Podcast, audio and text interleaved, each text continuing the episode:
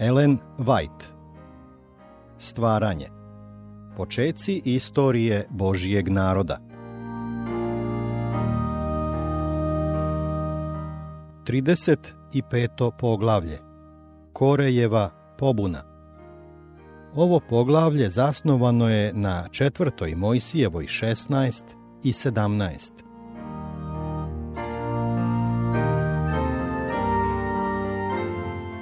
Kazne koje su zadesile Izraelj poslužile su da se za neko vreme suzbije gunđenje i nepokornost naroda, ali se buntovni duh zadržao u srcima i na kraju doneo veoma gorke plodove. Dotadašnje pobune bile su samo nemiri u narodu koje su nastajale kao posljedica spontanog delovanja uzbuđene svetine, međutim sada je bila organizovana potajna zavera s čvrstom namerom da se potkopa autoritet starešina koje je sam Bog postavio. Korej, glavni inspirator ovog pokreta, pripadao je Levitima, Katovoj porodici i bio Mojsijev rođak vrlo sposoban i uticajan čovek. Iako je bio određen da služi u svetilištu, postao je nezadovoljan svojim položajem i željan svešteničkog dostojanstva. Činjenica da je sveštenička služba bila poverena Aronu i njegovoj porodici, iako je do tada predstavljala pravo prvenaca i svake porodice, izazvala je zavist i nezadovoljstvo i navela Koreja da se neko vreme potajno protivi Mojsijevom i Aronovom autoritetu, iako se nije usuđivao da učini neko javno buntovno delo. Konačno je skovao drzak plan da obori i građanske i verske vlasti. Nije propustio da nađe saučesnike. U blizini šatora Koreja i ostalih katovih sinova s južne strane svetilišta protezao se logor Ruvimovog plemena, pa se dogodilo da šatori Datana i Avirona, dvojice knezova iz toga plemena, budu najbliži Korejevom šatoru. Ovi knezovi spremno su podržali njegove častoljubive planove. Kao potomci najstarijeg Jakovljevog sina, smatrali su da im pripada pravo da obavljaju građansku vlast, pa su odlučili da skorejem podele počasti svešteničke službe. Raspoloženje u narodu je pogodovalo ostvarenju Korejevih planova. Puni gorčine, izazvane razočaranjem, lako su podlegli nekadašnjim osjećanjima sumnje, zavisti i mržnje, pa su se njihovi prigovori ponovno podigli protiv njihovog strpljivog vođe. Izraeljci su stalno gubili iz vida činjenicu da se nalaze pod Božijim vodstvom. Zaboravljali su da je anđeo zaveta njihov nevidljiv vođa, da i Hristos, obavijen stubom od oblaka, ide pred njima i da Mojsije od njega prima sva uputstva. Bili su nespremni da prihvate strašnu presudu da će svi morati da pomru u pustinji.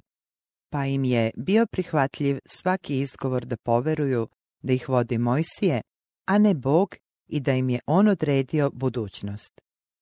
Ni najveći napori najkrotkijeg čoveka na zemlji nisu bili dovoljni da suzbiju nepokornost ovog naroda. Iako su se znaci Božijeg nezadovoljstva mogli vidjeti u njihovoj sredini, redovi koji su im proređeni i broj smanjen, pouku nisu uzeli k srcu. Opet su pali kao žrtve iskušenja. Mojsije je bio mnogo smireniji i srećniji dok je živeo skromnim pastirskim životom nego sada na položaju starešine nepreglednog skupa nemirnih duhova. Međutim, nije smeo da bira. Umjesto svijenog, pastirskog štapa dobio je palicu moći i nije je mogao odložiti sve dok ga gospod ne oslobodi te odgovornosti. Onaj koji čita tajne svih srca, otkrio je namere Koreja i njegovih drugova i uputio svom narodu opomene i savete uz čiju pomoć se mogao sačuvati od prevara tih podmuklih ljudi.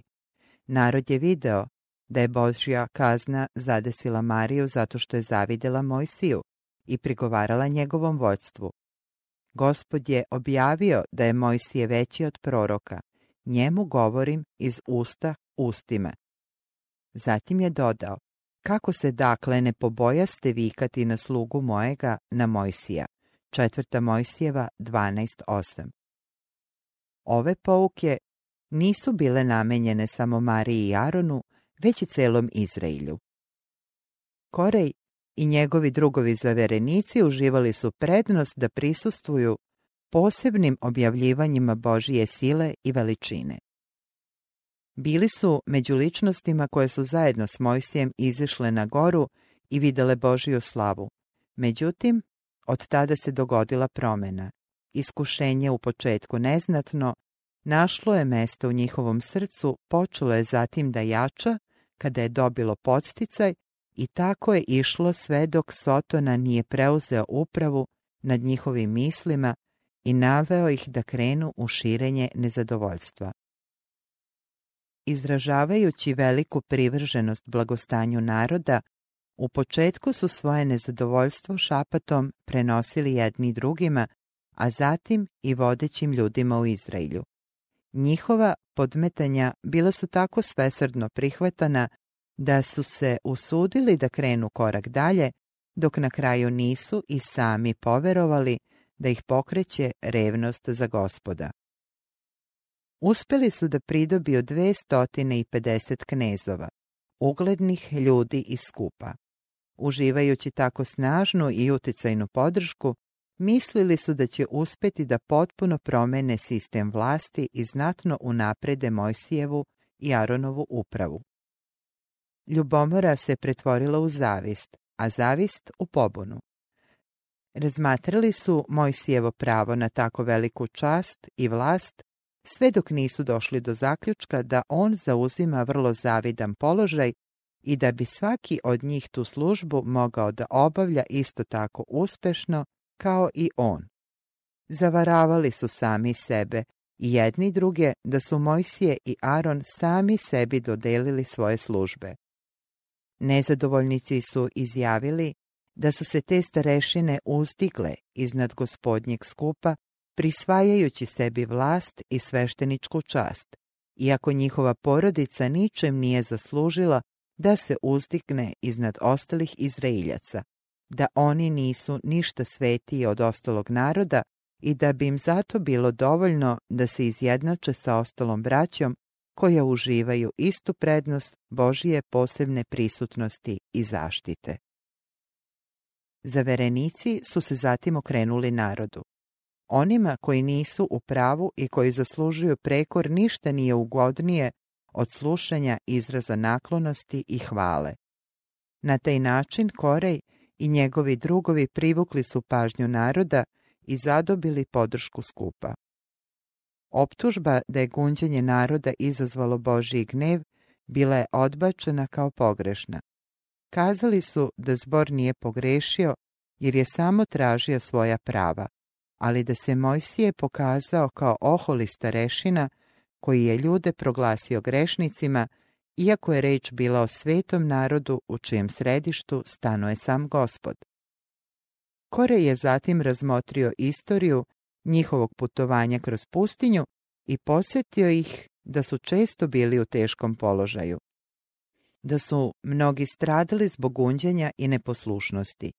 Njegovim slušaocima je postalo jasno da su mnoge njihove nevolje mogle biti izbegnute da se Mojsije drugačije ponašao.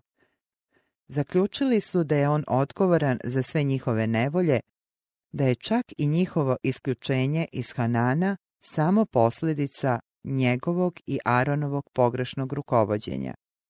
Da bi njihovo putovanje, da ih je Korej predvodio, da ih je hrabrio govoreći im o njihovim dobrim delima, umjesto da ih ukorava zbog greha, proteklo vrlo mirno i srećno. Umjesto da bestiljno lutaju kroz pustinju, krenuli bi pravo u obećanu zemlju. U širenju nezadovoljstva u zajednici snažnije nego ikada postojalo je jedinstvo nezadovoljnika. Uspeh je ohrabrio Koreja i učvrstio ga u uverenju da bi Mojsijevo prisvajanje vlasti, ukoliko ne bude obuzdano, moglo biti kobno za slobodu Izrailjaca. Tvrdio je da mu je Bog otkrio pravo stanje i da ga je ovlastio da pre nego što bude kasno u sistem vlasti unese promene. Mnogi međutim još nisu bili spremni da prihvate Korejeve optužbe protiv Mojsija. Sećali su se njegovog strpljivog požrtvovanog rada i savest im nije dala mira. Bilo je zato neophodno da se njegovom dubokom zalaganju za dobro Izrailja pripišu i neke sebične pobude. Tako je ponovljena optužba da ih je izveo u pustinju da pomru, da bi mogao da prigrabi njihovu imovinu. Ovaj posao neko vreme obavljan je potajno, ali čim je pokret stekao dovoljno snage da javno istupi, Korej se pojavio kao predvodnik i javno optužio Mojsija i Arona za prisvajanje vlasti na koju su on i njegovi drugovi imali isto toliko prava. Osim toga, optužio ih je da su narodu uskratili slobodu i nezavisnost. Zaverenici su izjavili, dosta nek vam je, sav ovaj narod svi su sveti i među njima je gospod, Zašto se vi podižete nad zborom gospodnjim? Mojsije nije očekivao tako čvrsto organizovanu zaveru. Kada je shvatio njeno strašno značenje, pao je ničice i tiho uputio molitvu Bogu. Ustao je žalostan, ali smiren i osnažen. Bio je siguran u Božije vođstvo.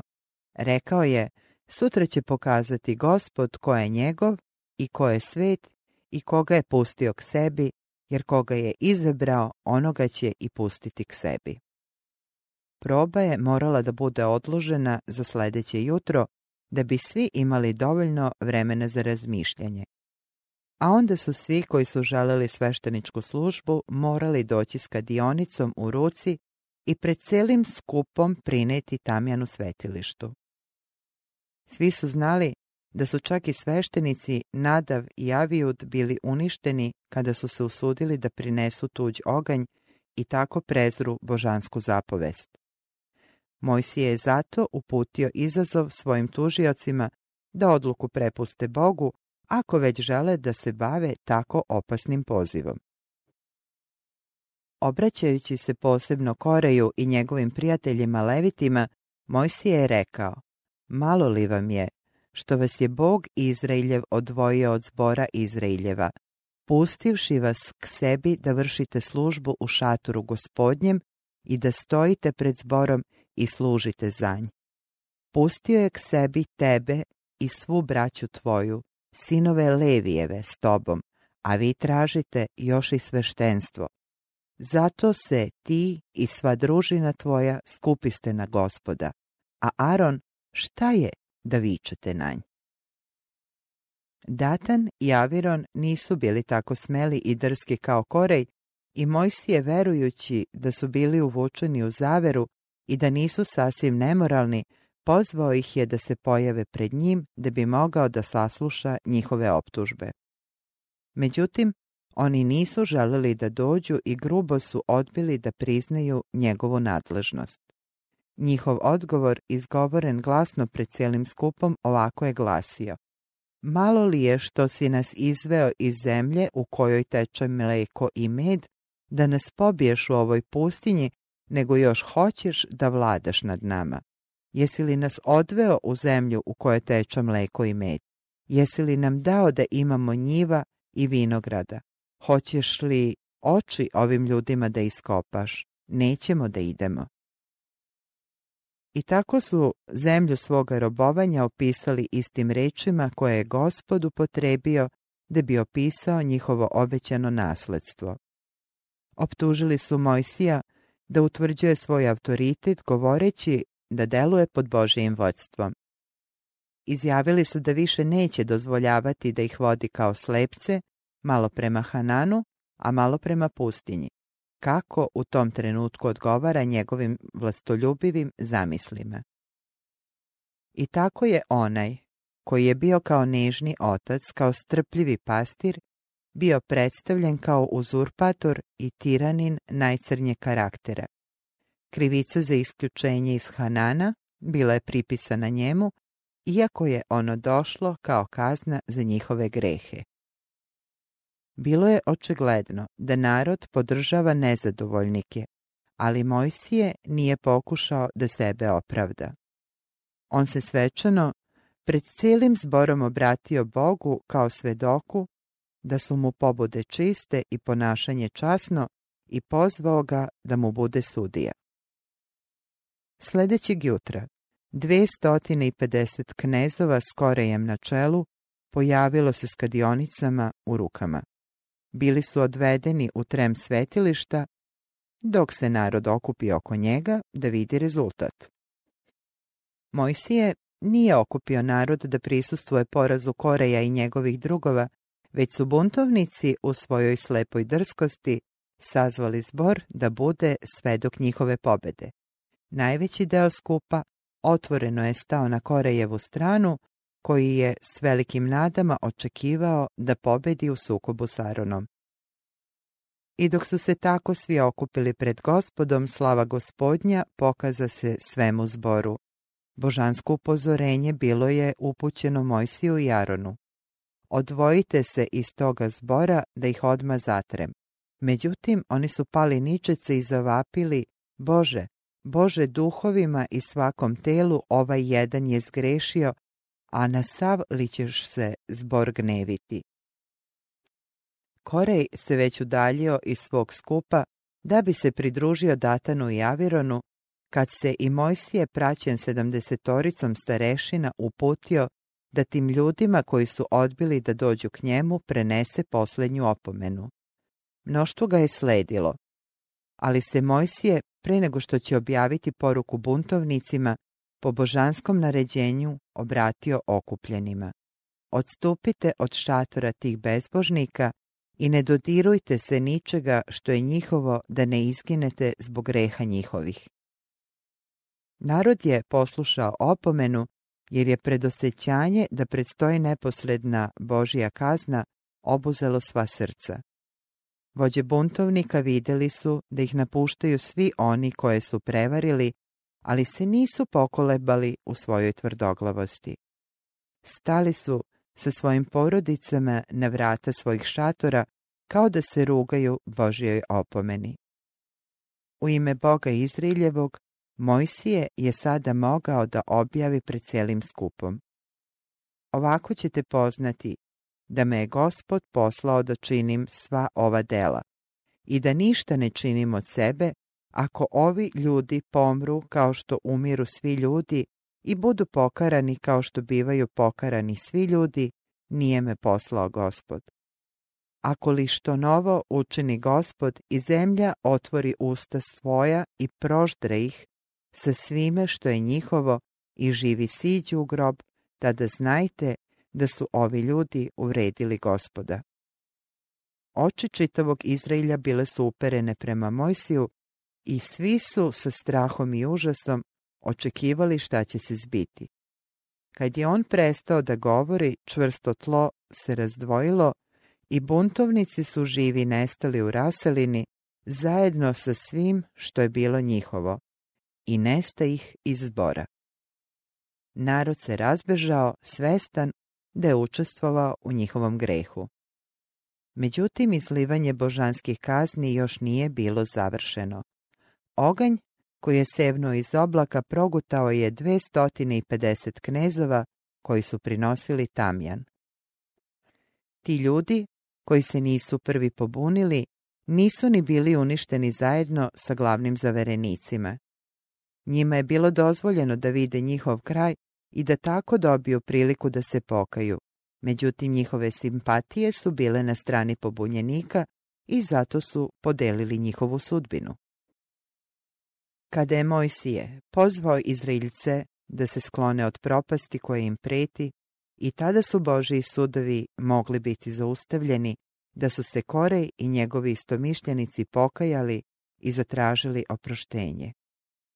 Međutim, svojom tvrdoglavom upornošću oni su zapečatili svoju sudbinu. Ceo skup učestvovao je u njihovoj krivici jer su svi u većoj ili manjoj meri stali na njihovu stranu. Ipak, u svojoj velikoj milosti Bog je načinio razliku između vođe pobune i onih koji su ih sledili.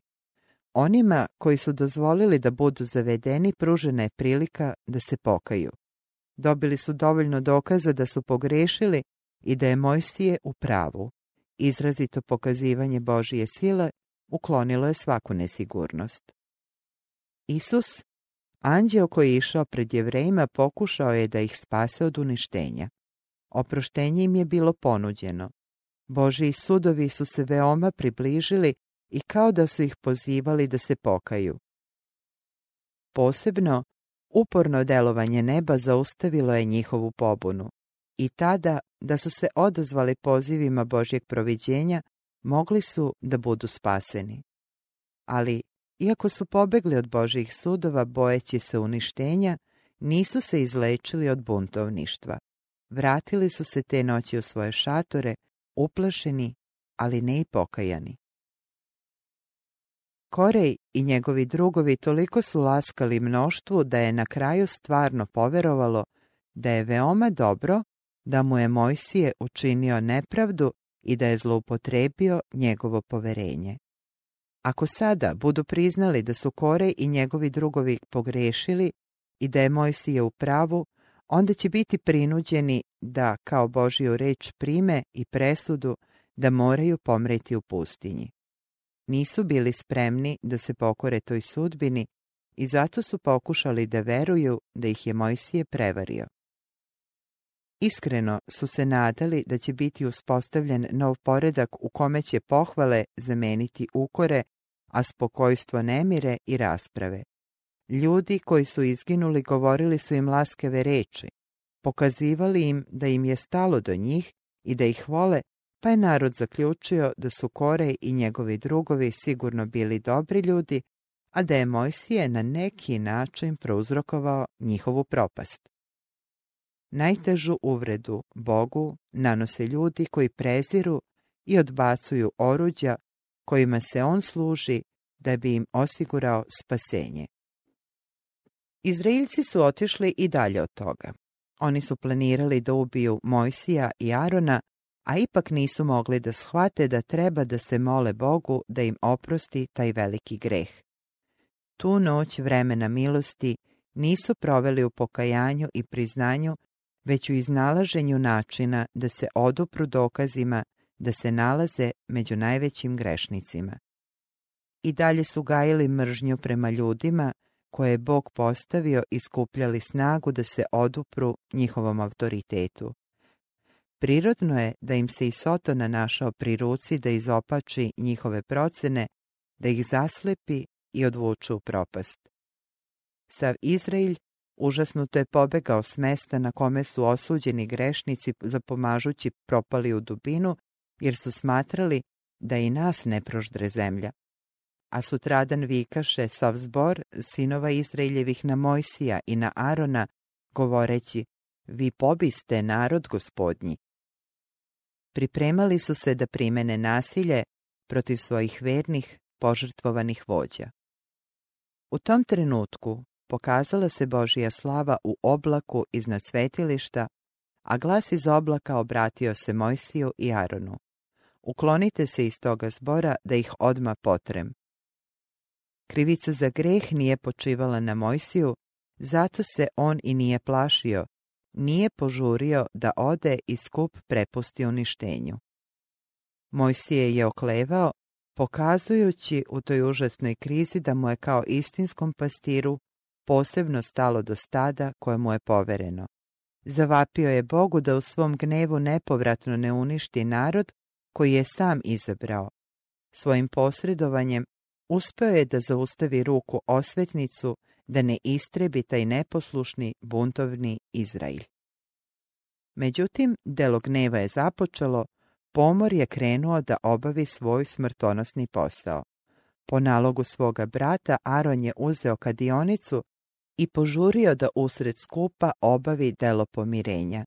I stajaše među mrtvima i živima, zajedno s dimom tamjana, koji se uzdizao prema nebu, podizale su se k Bogu i Mojsijeve molitve i svetilišta.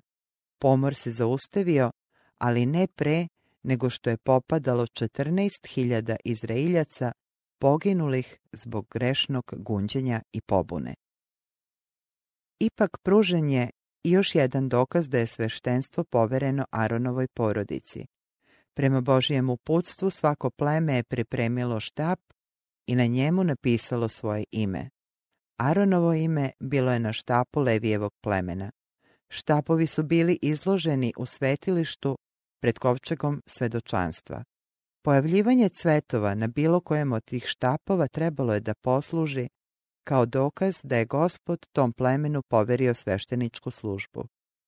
Sljedećeg jutra, gle, procvetala palica Aronova od doma Levijeva, beše napupala i procvetala i bademi zreli na njoj.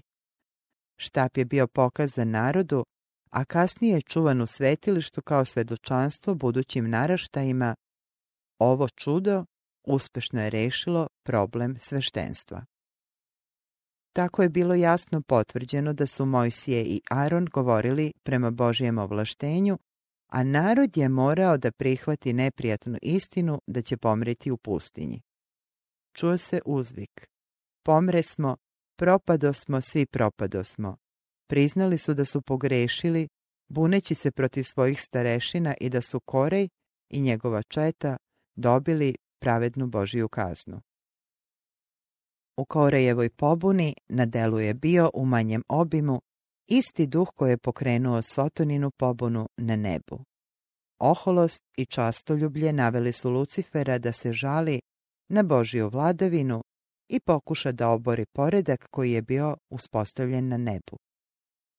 Od trenutka svog pada trudio se da u ljudski um utisne taj isti duh zavisti i nezadovoljstva to isto častoljubivo stremljenje za položajima i častima.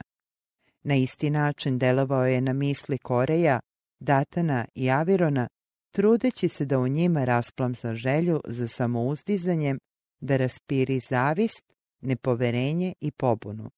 Naveo ih je da odbacujući ljude koje je Bog postavio odbace i Boga. Međutim, iako su gunđajući protiv Mojsija i Arona u stvari hulili na Boga, buntovnici su bili toliko zaslepljeni da su sebe smatrali pravednima, a one koji su ih verno ukoravali za grehe ljudima koje pokreće Sotona. Zar i sada ne postoje ista zla koja su izazvala Korejevu propast?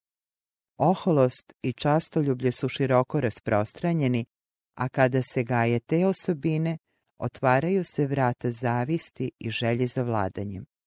Duše se udaljavaju od Boga i nesvesno svrstavaju na Sotoninu stranu.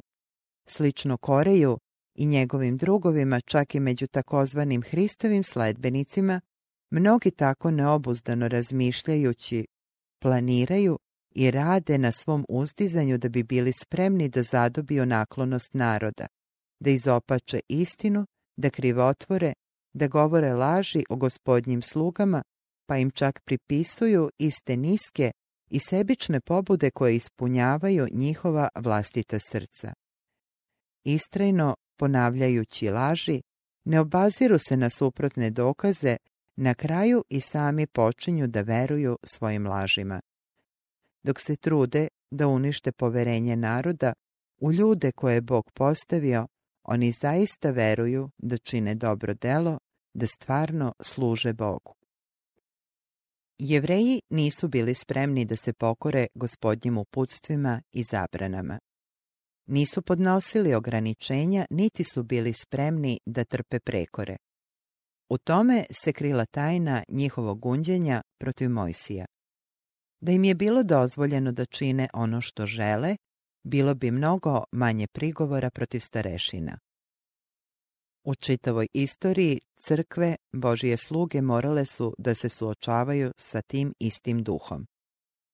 Svojom grešnom popustljivošću ljudi omogućavaju Sotoni da zavlada njihovim umom i da ih navodi na sve veće bezakonje.